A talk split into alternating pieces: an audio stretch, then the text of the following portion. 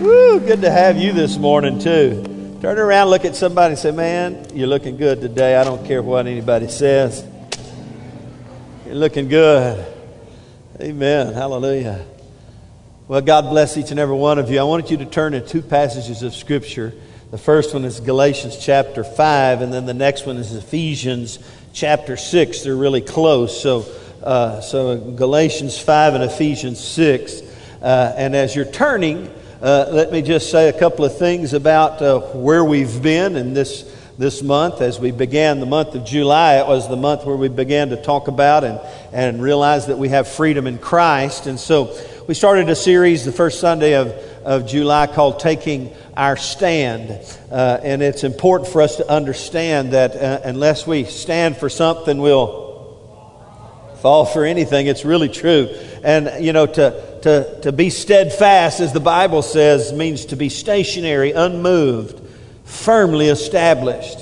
And that's what God has laid on our heart this month. And I pray that you this month would, with me and join with me and, and take our stand in some very key areas of our spiritual life. You know, it's a political time. How many of you know we need to take our stand politically as well? It's important uh, for us to do that. Uh, but uh, more importantly, it's important to take our stand spiritually and position ourselves where God would have us to be positioned. And, you know, I think about, oh, uh, Eleazar, uh, and I don't have the passage of Scripture, he's one of David's mighty men. Eleazar, son of Dodo, that was his name.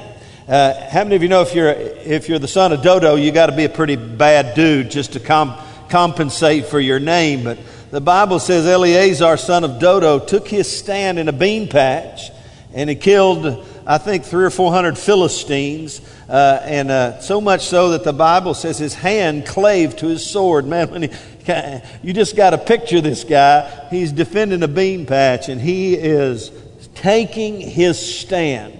And that's really a picture of what God would call us to do as His, His, His children, as His faithful warriors. Galatians chapter 5, verse 1 is where we got our keynote verse. It's our keynote verse for this month. I would encourage all of us to memorize this verse because it certainly empowers us personally and shares some very key truth with us. Let's read it together, everyone. Galatians chapter 5, verse 1. Everyone out loud and proud. Here we go. Stand fast in the liberty wherewith Christ has made us free, and be not entangled again in the yoke of bondage. Do it one more time just for the pastor. Here we go. Stand fast in the liberty wherewith Christ has made us free and be not entangled again in the yoke of bondage. Everyone say, stand fast. Turn around tell three or four people, it's time we stand fast. Come on. Tell somebody, it's time we stand fast. Paul said we've got to stand fast in the liberty. Now, there's three things I've been sharing with you that you can learn from this verse, and I'm sure if we worked at it a little bit, we could gain some more insight. But let me just give you three thoughts that you need to continue to, to embrace and meditate on as you learn this verse. The first one is this, is that we have been set free. We have been liberated. Amen. Christ has made us free. Somebody say amen. Give somebody a high five and say, I'm free in Him. Amen. Christ has made us free. It's a powerful truth that we've got to embrace. But the second thing we need to understand from this verse is even though Christ has made us free, it's possible to be entangled again in the yoke of bondage.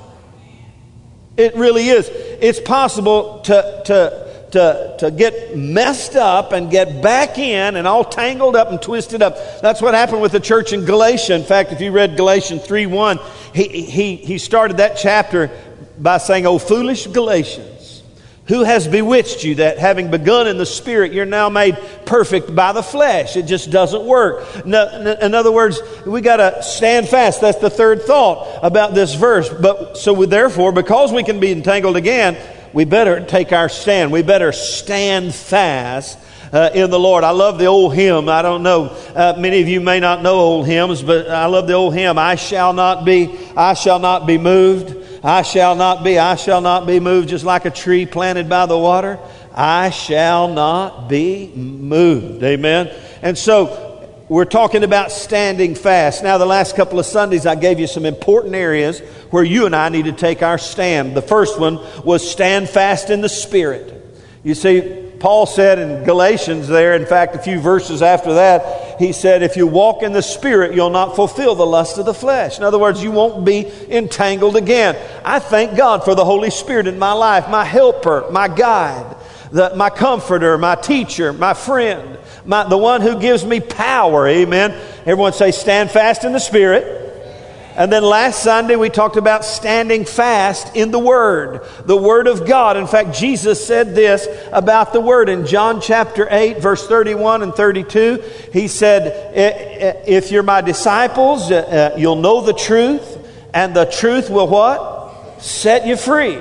If you continue in my Word, you'll be my disciples indeed, and you'll know the truth, and the truth will set you free.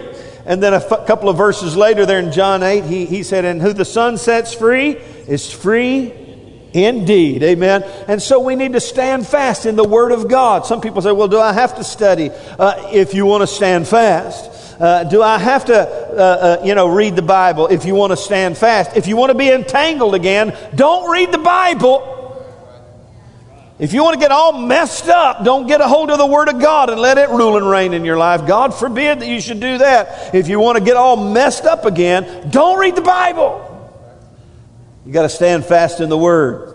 And this morning, I want to talk to you about another real important principle of discipleship where we need to take our stand, and that is this we've got to learn to stand fast at the place of prayer.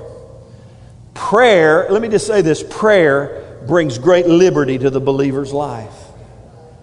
Amen. It really does. In fact, Ephesians uh, 6:18 is our keynote verse this morning. Paul the apostle and the context of this is at the conclusion of what we term the armor of God. You remember Ephesians 6. He says, We don't wrestle against flesh and blood, but against principalities and powers and spiritual forces of wickedness in heavenly places. He's talking about the spiritual warfare that we all face. In fact, the last Sunday of this month, I may talk about standing fast in the fight. How many of you know we can't quit, fi- quit fighting? Amen. In fact, Paul said, I fought a good fight. Uh, but in this context, he's talking about the armor of God because we, we, uh, we we've got to stand. In fact, look in verse 11 put on the whole armor of God that you may be able to stand against the wiles of the devil.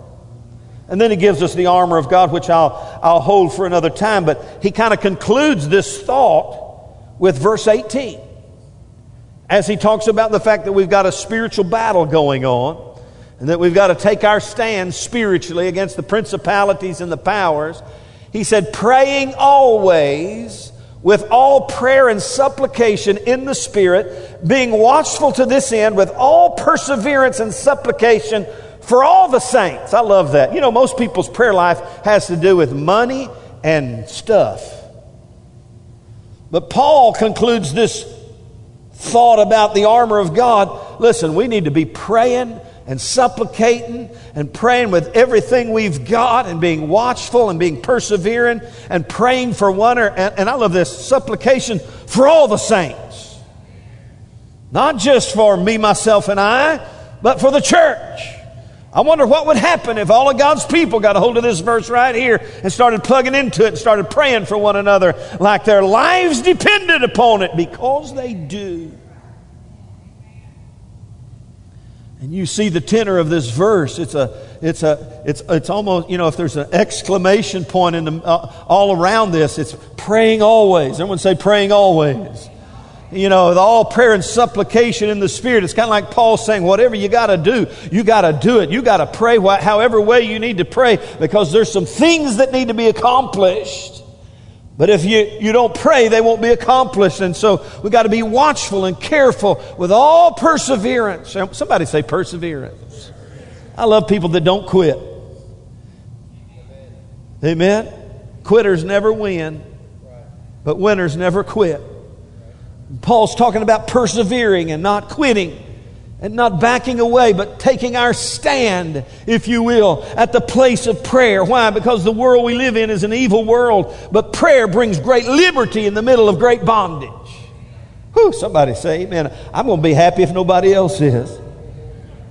And so today's takeaway, this is what you need to understand that God is calling us all to do. Today's takeaway is this. Persistent, persevering prayer is essential for the ongoing liberation of God's people around the world. Persistent, everyone say persistent. Persistent, persevering prayer is essential for the ongoing liberation of God's people around the world. Remember, go back to Galatians 5. If we don't keep this liberty moving forward, we'll get tangled up again. And prayer will produce within us a liberating effect in our lives, in our families, in our churches, and in our world. Somebody say amen. It has the power to set people free.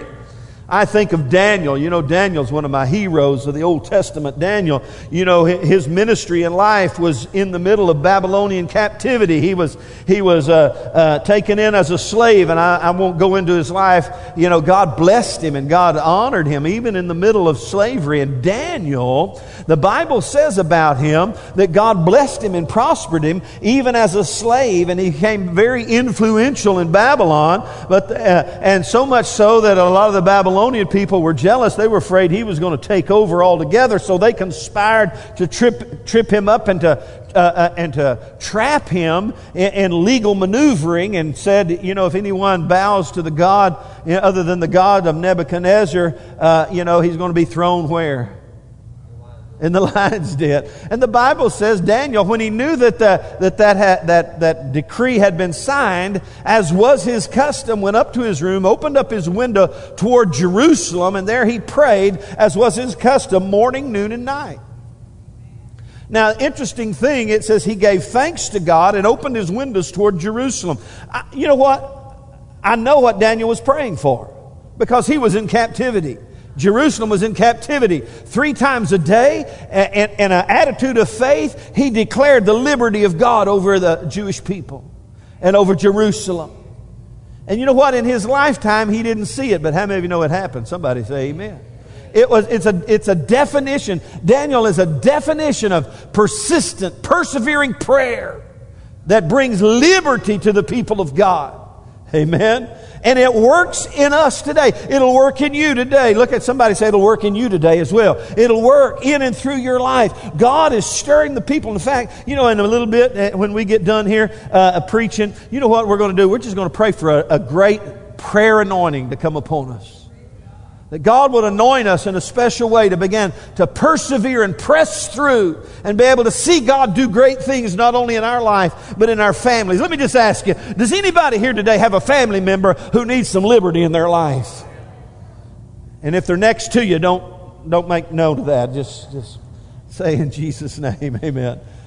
We're going to pray you know, and so prayer brings liberty. I think of Peter, you know, when he was in prison there in Acts chapter 12. What happened? Uh, he was, the Bible says, but constant prayer was offered to God by the church, and God miraculously liberated him from jail.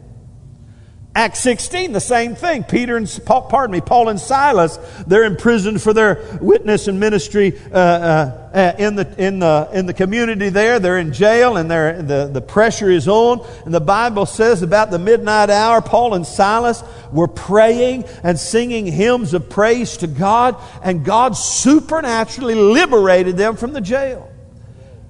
You see, prayer liberates. Everyone say it prayer liberates the, a persevering, persistent prayer warrior will produce great liberty in their life and in the, in the, in the arena that they influence. It'll bring great liberty in people's lives as we embrace the responsibility as a believer to stand fast and persist and persevere and pray always with all prayer and supplication in the Spirit and being watchful to this end with all perseverance and supplication for the saints. Now, you look at the life of Jesus.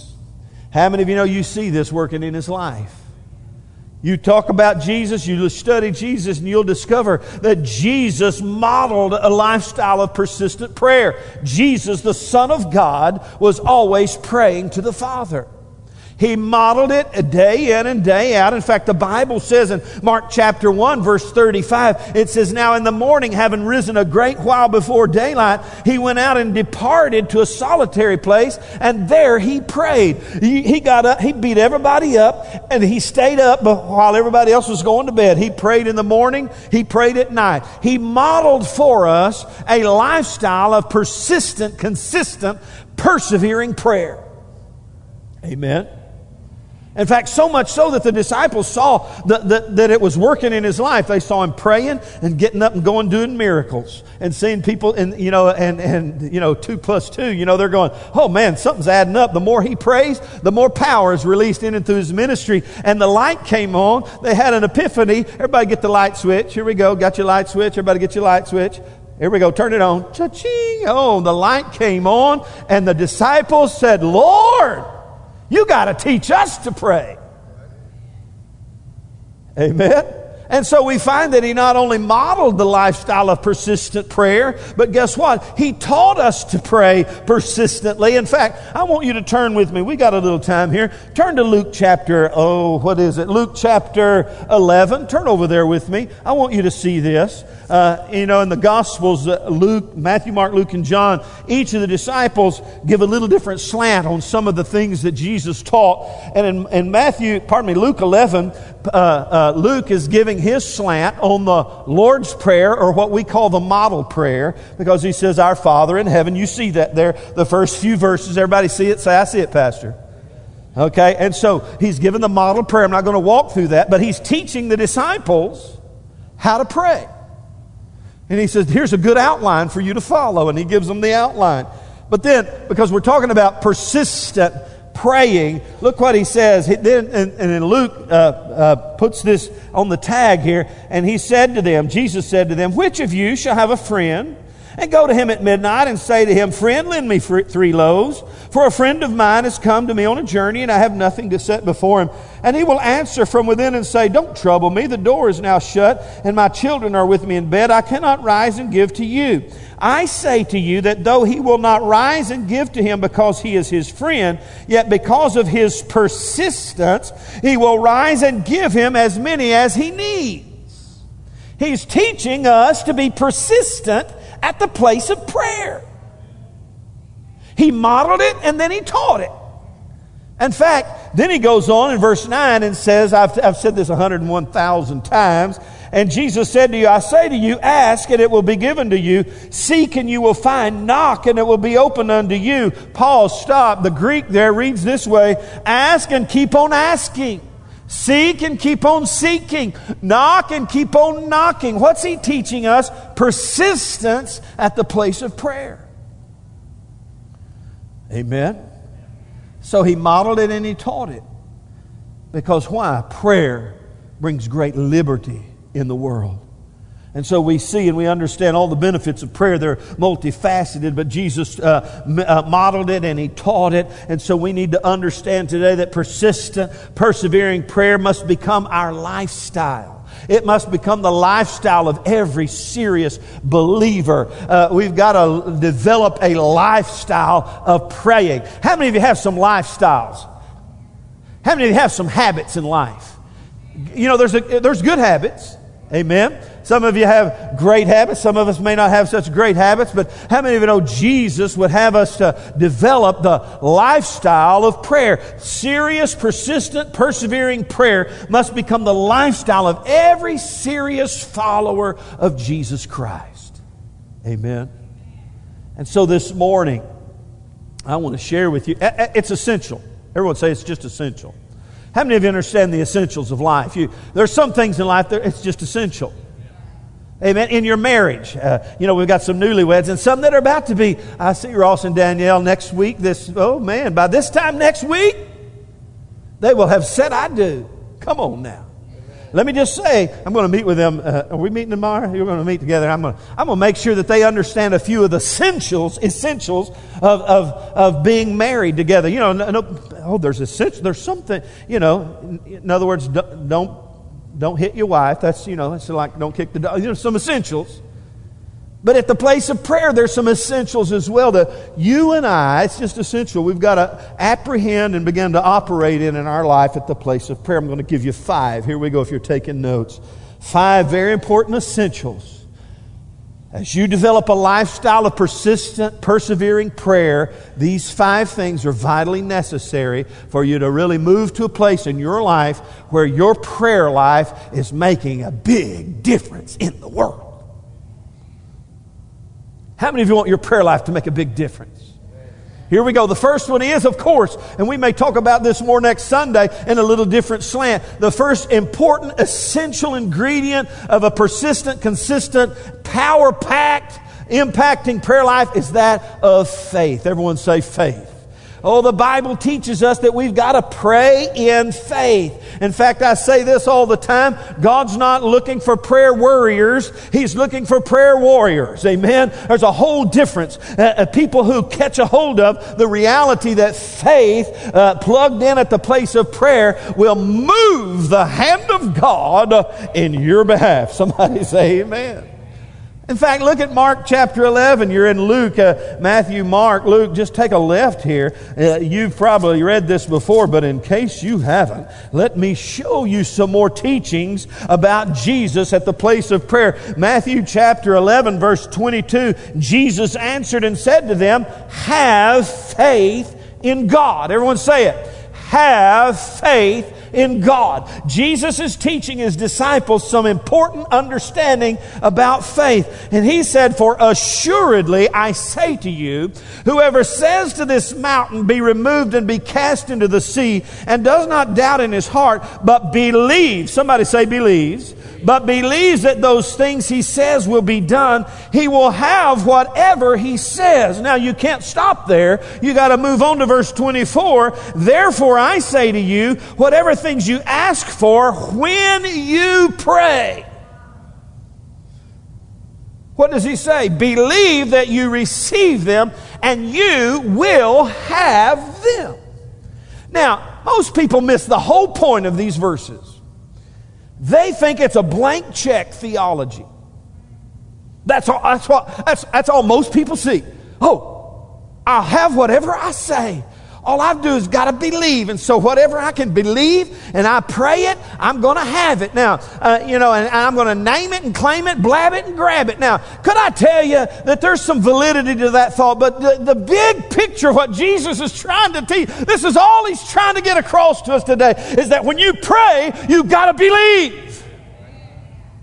You got to couple faith at the place of prayer. You can't be a prayer warrior. You got to be a prayer warrior. And I'm telling you this morning when I started going over this, I said, Oh God, stir up the faith of God's people. Listen, let me just tell you, if you had faith, you'd be praying a lot more. If your faith was growing, then hey, you'd be praying more because, because faith will stir up the spirit of prayer in your life. That's why we talked about the Word of God last week because what happens when you start getting a hold of the Word of God? Faith comes by hearing the Word of God. And it's an essential element in your prayer life. You've got to begin to believe God's Word. Now, the, the way you can stir that up is start praying for things you know are the will of God. How many of you know it's the will of God for people to be saved?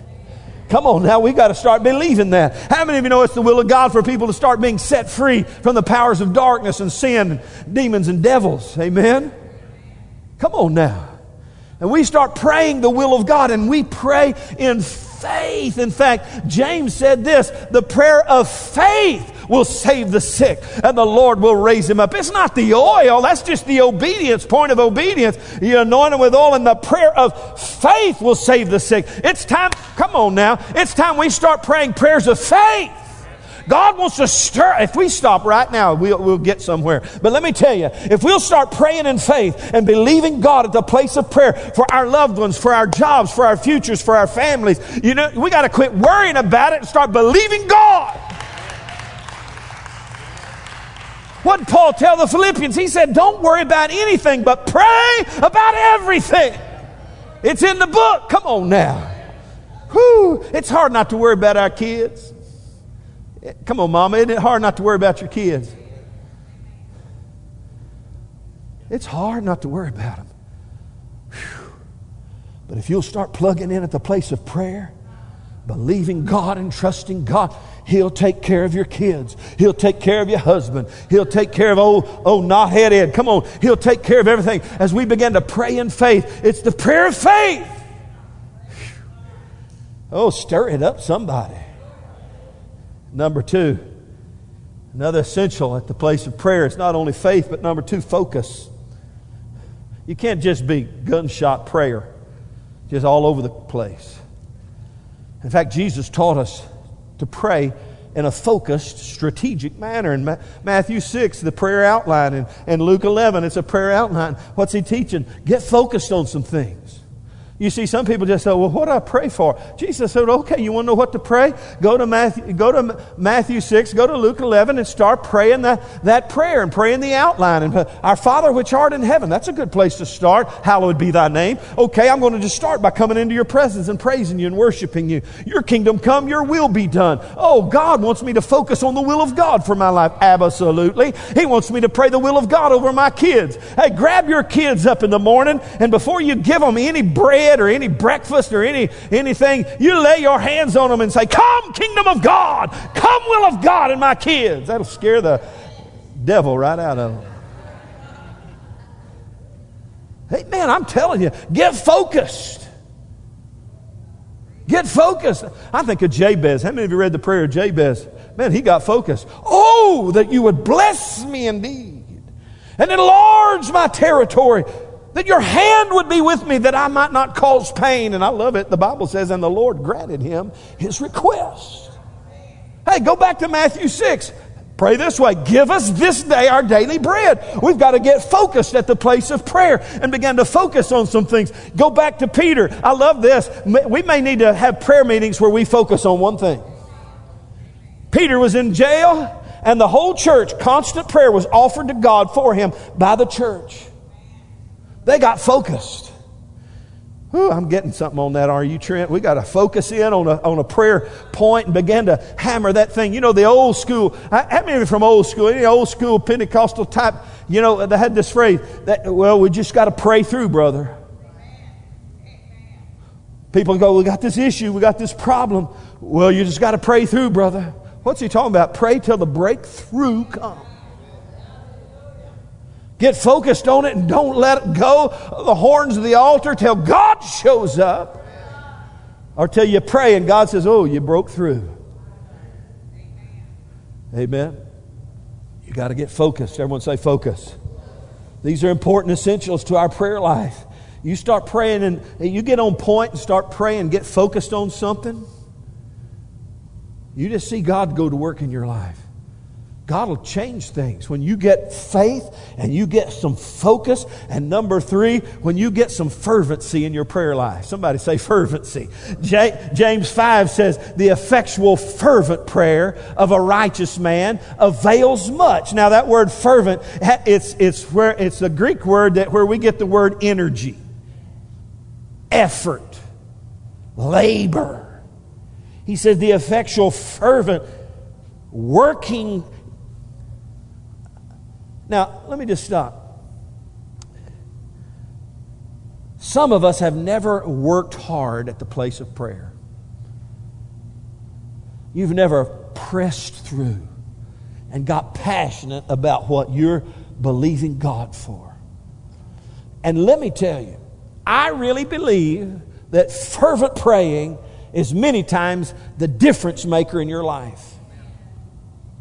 Hey, it's that way in nearly every area. If I were given a job interview and I had two candidates who had the same exact, uh, you know, criteria and the, everything just looked, you know, their, their resumes looked the same, but one of them was passionate and he had energy and he was all frothed up and ready to go to work. Who, who am I picking? I'm picking that one. I'm telling you, it's the same way at the place of prayer. You, you get so passionate about something that you don't, you can't sit down and sit on your hand. You, you got to get up and, and express yourself to God.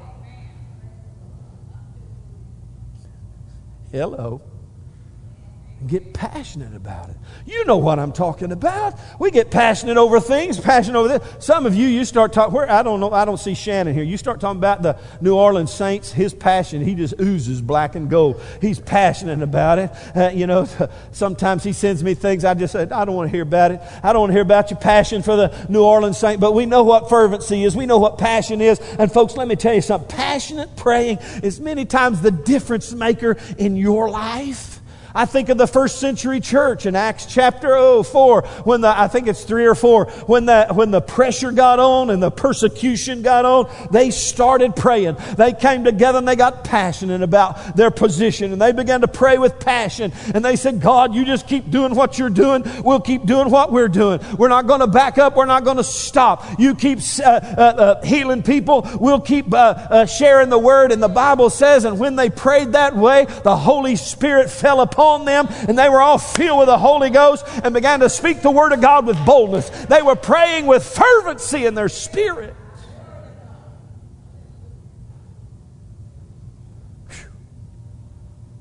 Faith, focus, fervency. Important essential ingredients of a persistent persevering prayer life. Oh and let me hit it number four just for a second. I won't stay long because most of us can't take much of it but fast Matthew 6, when you give, when you pray, and when you fast. In fact, go to, oh, what is it, Isaiah 58, where it talks about, is this not the fast that I have chosen, says the Lord? Oh, what's the first thing he says that the fast that God has chosen does? Is this not the fast that I have chosen, says the Lord, to loose the bonds of wickedness? In fact, remember Jesus, the disciples brought this demonized person. They tried to cast out the devil. I think it was a son who threw himself in the fire and tried to kill himself. The disciples prayed and nothing happened. And they brought him to Jesus. And Jesus said, Well, you need to understand something. This kind of devil doesn't come out except through prayer and fasting. Everyone say prayer and fasting. You know, once a year we, we have a 21 days of prayer and fasting, beginning of the year. But how many of you know we ought to do this more on our own? You got, hey, you got a roadblock in your life? You got a devil that won't get out of the way? Come on now. You got an issue that just seems to get worse? You got a problem child? Come on, I'm being honest. Prayer and fasting. Daniel prayed and fasted for 21 days, and angels started showing up. Hello, are you with me? I said, angels are showing up. And he, hey, he just didn't eat anything that was sweet and good and nice. He just ate the, you know, roughage. He just was eating the bare essentials of life and drinking a little water, and angels showed prayer and fasting. It's essential in certain areas of your life. Everyone say faith. Everyone say focus. Everyone say fervency. Everyone say fasting. Say it with a smile. Fasting. It's hard to even say fasting with a smile. I'm going to start fasting.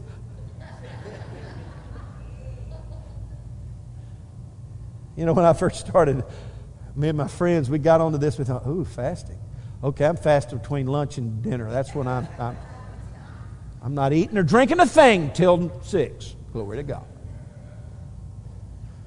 And some of my friends, I'm on a liquid diet. We'd go to Dairy Queen and say, I want a chocolate shake, just make it real thick. Not quite what we're talking about.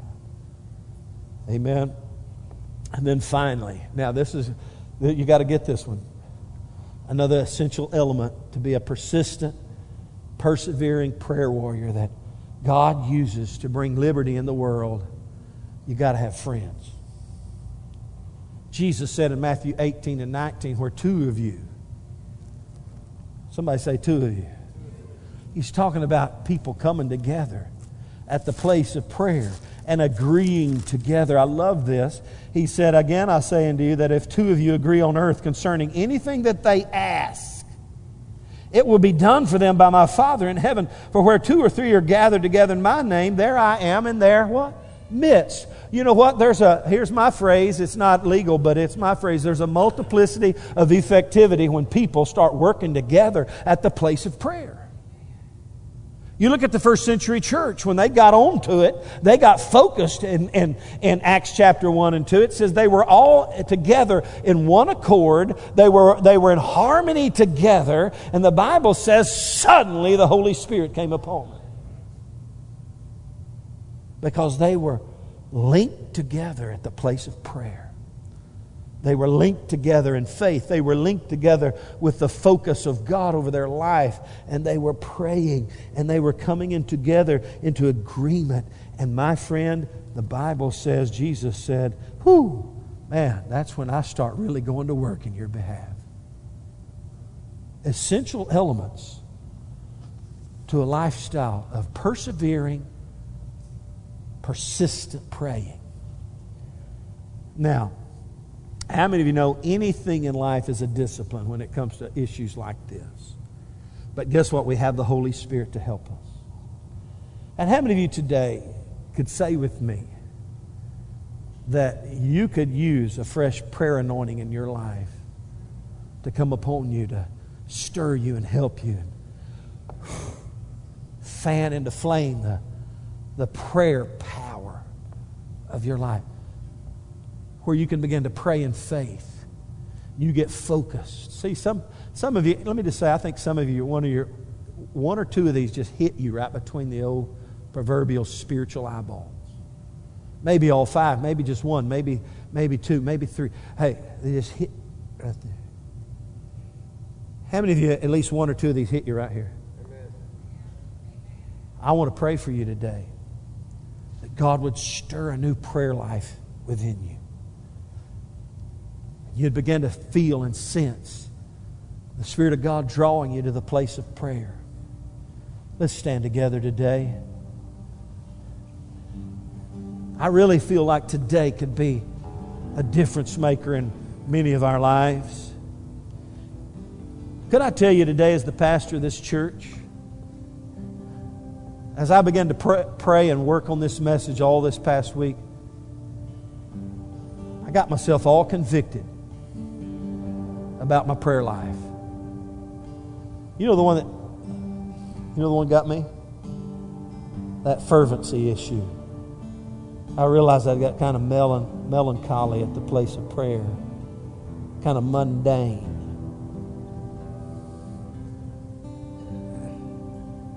How many you got one or two that got you right there? If you did, put your finger on your forehead. Come on. If it got you right here. Amen. If you're here today and you say, Pastor, I hunger for this in my heart. And I want God to stir my life and anoint me with a fresh prayer anointing in my life. Where I began to persistently persevere with all supplication for the saints. If that's you today, I'm going to ask you to join me here in this altar. And let's agree together that God would stir the prayer fire in our life. It's an essential ingredient to maintaining our liberty and moving to new levels of liberty in our life.